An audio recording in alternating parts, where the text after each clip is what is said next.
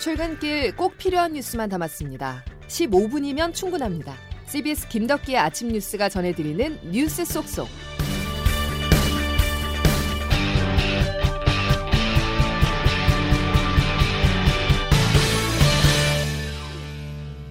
여러분 안녕하십니까? 3월 2일 김덕기 아침 뉴스입니다. 때 아닌 눈 폭탄이 강원 영동 지역을 중심으로 쏟아졌습니다. 미시령에는 무려 72cm의 눈이 내렸고 진부령 65, 속초 설악동 53cm의 눈이 내렸는데요. 예상 못한 시민들은 도로 한복판에 발이 묶이면서 악몽 같았던 연휴 마지막 날을 보냈습니다. CBS 강원 영동 방송 유선희 기자의 보도입니다. 기습 폭설로 어제 오후부터 마비됐던 동해 고속도로와 서울 양양 고속도로 모든 구간의 통행이 오늘 새벽 2시 완전히 재개됐습니다. 하지만 여전히 영동 지역에 눈이 내리는 데다 새학기 첫날 교통 혼잡을 피하기 위해 강릉과 속초, 고성 등 8개 시군 66개 학교는 오늘 휴업에 들어가기로 했습니다. 동해와 화천 등 7개 시군 26개 학교는 등교 시간을 조정합니다. 정세균 국무총리는 영동 지역 폭설과 관련해 행정안전부와 국토교통부 등 관계부처에 모든 가용자원을 동원해 신속히 조치하라고 긴급 지시했습니다. 앞서 어제 오후 4시 40분부터 동해고속도로는 폭설에다 귀경 차량이 한꺼번에 몰리면서 주차장을 방불케 했습니다. 차량 수백여 대가 그대로 고립되면서 8시간여 동안 도심에서 벗어나지 못하거나 고속도로 위에서 멈춰서야 했습니다. 크고 작은 교통사고가 발생해 더 어수선한 현장이었습니다. 도로관리당국은 160대의 제설 장비를 투입하고 인근 군부대 200여 명의 장병 협조를 받아 눈을 치웠으며 오늘 0시부터 차량 통행이 이뤄졌습니다. CBS 뉴스 유선입니다. 폭설로 극심한 정체가 발생했던 동해고속도로와 서울 양양고속도로 구간은 오늘 새벽 2시부터 정체가 완전히 해소돼 원활한 교통 흐름을 보이고 있습니다. 다만 폭설에 도로가 통제됐었던 한계령과 미시령 등 도내 상간도로 다섯 곳의 통제는 계속되고 있습니다. 지난 금요일부터 시작된 코로나19 백신 접종이 순조롭게 진행되고 있습니다. 오늘부터는 본격적으로 접종 속도를 높일 것으로 보이는데요. 그런데 속도만큼 안전도 중요하죠. 다행히 아직까지 심각한 부작용 신고는 없었습니다. 황영찬 기자입니다. 코로나19 예방접종을 받은 사람은 어제 0시 기준 2만 1,177명으로 집계됐습니다. 전 국민 대비 백신 접종률은 0.04%를 기록하고 있습니다. 현재까지 접종 뒤 이상 반응으로 신고된 건수는 151건인데 모두 고열, 근육통 등 경증 사례로 특별한 조치 없이도 대부분 3일 안에 사라지는 증상입니다. 가장 우려되는 알레르기 반응인 아나필락시스와 같은 중증 이상 반응은 없었습니다. 질병관리청 정은경 청장입니다. 증상이 심해지거나 고열, 알레르기 반응 등의 증상이 나타나면 신속하게 진료를 받아주시기를 바랍니다. 어제 신규 확진자는 355명으로 이틀째 300명대를 기록했습니다. 다만 검사량이 감소하는 주말임을 감안해야 하고 교회, 체육시설, 사업장 등의 산발적 감염과 전국 초중고교의 개학을 고려할 때 언제든 다시 감염 규모가 커질 수 있습니다. 방역당국은 예방접종으로 집단 면역이 생길 때까진 마스크와 거리두기 등 기본 수칙을 철저히 지키고 조금이라도 의심된다면 바로 진단검사를 받아야 한다고 당부했습니다. CBS 뉴스 화영찬입니다. 학부모님들은 모처럼 바쁜 아침을 보내고 계실 것 같습니다. 오늘부터 새 학기가 시작돼서 고3 학생들과 초등학교 1, 2학년 학생들은 매일 등교를 하게 됐는데요. 그렇지만 학교 내 백신 접종자가 없는 상황이라 1학기는 긴장 속에서 등교가 이어질 것으로 보입니다. 황명문 기자의 보도입니다. 코로나19 우려 속에 올해 새 학기가 오늘부터 시작됩니다. 전국 유치원생과 초등학교 1, 2학년은 매일 등교할 수 있게 되고 고3학년도 지난해처럼 매일 등교하게 됩니다. 하지만 나머지 학년은 번갈아 학교에 가는 퐁당퐁당 등교가 올해도 이어지게 됩니다. 수도권 2단계, 비수도권 1.5단계 거리두기가 2주간 더 연장됨에 따라 초중고 개학은 기존에 계획된 학사 일정대로 운영됩니다. 이에 따라 수도권 학교에서는 밀집도 3분의 1 원칙이 적용되고 학교 여건에 따라 비수도권과 마찬가지로 전교생의 3분의 2까지도 등교할 수 있을 전망입니다. 교육부는 코로나19 상황을 봐가며 탄력적으로 등교 수업을 더 늘려나가겠다는 방침이어서 다른 학년에도 대면 수업이 더 확대될 것으로 보입니다. 유원혜 부총리입니다. 올해는 더 많은 학생들이 대면 수업을 받도록 등교 수업을 확대하겠습니다. 개학 이후 2주간은 특별 모니터링 기간으로 운영돼 학교 방역에 대한 중점 관리가 이루어지게 됩니다. 그러나 새학기 개학으로 코로나19 확산 가능성이 더 높아진 데다 일선 학교의 수업 모습도 크게 달라지면서 방역과 학력 격차 보완이 가장 큰 과제가 될 전망입니다. CBS 뉴스 황명문입니다. 특수학교 교직원이나 보건교사 등에게도 코로나 백신을 우선 접종하는 방안이 논의되고 있습니다. 정은경 질병관리청장은 교육 및 보육시설 종사자들은 3분기에 접종 일정이 잡혀 있었지만 교육부의 의견을 받아서 특수학교 교직원이나 보건교사는 접종 우선순위를 조정하는 방안을 논의하고 있다고 밝혔습니다. 다음 소식입니다. 일본을 향한 날선 비판은 없었습니다. 문재인 대통령은 102주년 3.1절 기념사에서 과거보다는 미래에 집중을 하며 일본을 향해 화해의 손을 내밀었습니다. 문 대통령의 기념사 조은정 기자가 취재했습니다. 우리 정부는 언제든 일본 정부와 마주 앉아 대화를 나눌 준비가 어제 3.1절 기념사에서 문재인 대통령은 한국과 일본의 대화와 관계 정상화에 방점을 찍었습니다. 과거사 문제와 미래관계 발전은 분리하자는 기존 투트랙 기조를 이어가며 화해 메시지를 내놓은 겁니다. 과거에 발목 잡혀 있을 수는 없습니다.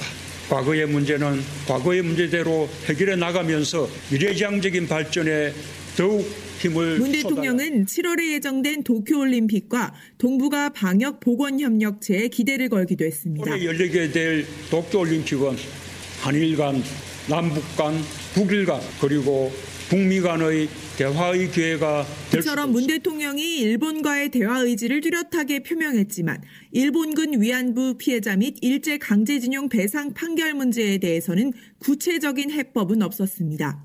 일본은 과거사 문제에 대해 여전히 강경한 입장을 취하고 있어 한일 관계가 단기간에 회복되기는 어려울 것으로 보입니다. CBS 뉴스 조은정입니다. 이처럼 문재인 대통령이 화해 손짓을 보냈지만 한일 관계는 여전히 안개 속입니다. 일본 정부는 기존 입장만 되풀이했는데요. 일본 반응 장성주 기자가 정리했습니다. 일본 정부의 대변인인 가토 가스노부 관방장관은 어제 오후 기자회견에서 문재인 대통령의 3.1절 기념사에 대해 이렇게 평가했습니다. 일본의 일관된 입장에 근거해 계속해서 한국 측의 적절한 대응을 강하게 요구해 나간다는 것에는 변함이 없습니다. 가토 장관은 이어 현안 해결을 위한 한국 측의 구체적인 제안을 주시하고 싶다고 설명했습니다. 결국 대법원의 위안부 배상 판결을 놓고 한국이 해법을 제시해야 한다는 기존 입장을 되풀이한 겁니다. 일본은 1965년 한일 청구권 협정과 2015년 한일 외교장관 합의에 따라 위안부 배상 문제가 해결됐기 때문에 대법원의 판결이 국제법 위반이라고 주장하고 있습니다. 일본 언론들도 문 대통령이 새로운 제안을 하지 않았다면서 한일 관계가 개선될 것 같지 않다고 보도했습니다. 가토 장관은 또 도쿄올림픽의 성공적인 개최를 위해 협력하겠다는 문 대통령의 메시지에 대해 즉답을 피하며 대회 준비를 착실하게 진행하겠다고 말했습니다. CBS 뉴스 장성주입니다. 더불어민주당의 선택은 박영선 후보였습니다. 보궐선거를 한 달여 앞두고 여당이 가장 먼저 서울시장 최종 후보를 결정지었는데요. 반면 야당은 단일화의 속도를 내곤 있지만 규칙과 기호 2번을 놓고 신경전이 치열합니다. 최인수 기자입니다. 더불어민주당 서울시장 후보는 박영선 전 중소벤처기업부 장관으로 결정됐습니다. 당원 투표와 일반 시민 여론조사를 절반씩 반영한 결과입니다. 박영선 후보입니다. 문재인 정부 민주당과 원팀이 되어 안정적으로 서울 시민에게 일상의 행복을 돌려드리겠습니다. 야권의 제3지대 경선에서는 국민의당 안철수 대표가 무소속 금태섭 전 의원을 꺾었습니다. 안철수 후보는 모레 결정될 국민의힘 최종 1인 후보와 2단계 단일화 과정을 밟게 됩니다. 안 후보는 찬물을 끼얹는 행동을 조심하고 신속하게 최종 후보를 선출하자고 국민의힘에 요구했습니다. 누가 뭐 몇 번으로 어떤 당이 후보를 내는가가 중요한 게 전혀 아닙니다. 그건 어, 야권 지지자들의 그 마음을 읽지 못한 겁니다. 국민의힘 김종인 비상대책위원장은 제1야당 출전론에 힘을 싣고 있습니다. 국민의힘의 후보가 단일화를 이루고 할수 있고 그렇게 해야만이 정권에 대한 견제 기능을 받아들일 수 있다고요. 여야의 대진표 윤곽이 속속 나오고 있지만 양쪽 모두 단일화가 전개되는 가운데 치열한 신경전이 펼쳐질 전망입니다. CBS 뉴스 최인수입니다. 이런 가운데 김종인 국민의힘 비상대책위원장은 국민의당 안철수 대표가 단일 후보가 되더라도 기호 2번 후보로 나오지 않는다면 국민의힘은 선거운동을 할 수가 없다고 말했습니다. 이 같은 발언은 만약 안 대표가 야권 단일 후보가 될 경우 안 대표가 국민의힘에 입당해야 한다는 점을 강조한 것으로 해석됩니다. 한국계 이민자 가족의 미국 정착기를 담은 영화 미나리가 미국의 골든글로브 시상식에서 최우수 외국어 영화상을 받았습니다. 외신들은 작품상 받을 자격이 있는 영화라는 평가를 내놓고 있는데요. 지난해 기생충이 그랬던 것처럼 이제 아카데미 시상식만 남았습니다. 보도에 곽앤수 기자입니다. 여기 대체 어디야? 집이지. 미나리가 미국 영화 시상식의 양대 산맥으로 불리는 골든글로브 최우수 외국어 영화상 수상에 영예를 안았습니다. 봉준호 감독의 기생충이 같은 상을 받은 지 1년 만입니다. 미나리는 1980년대 미국 아칸소주로 이주한 한인 가정의 이야기를 담은 정의삭 감독의 자전적인 영화입니다.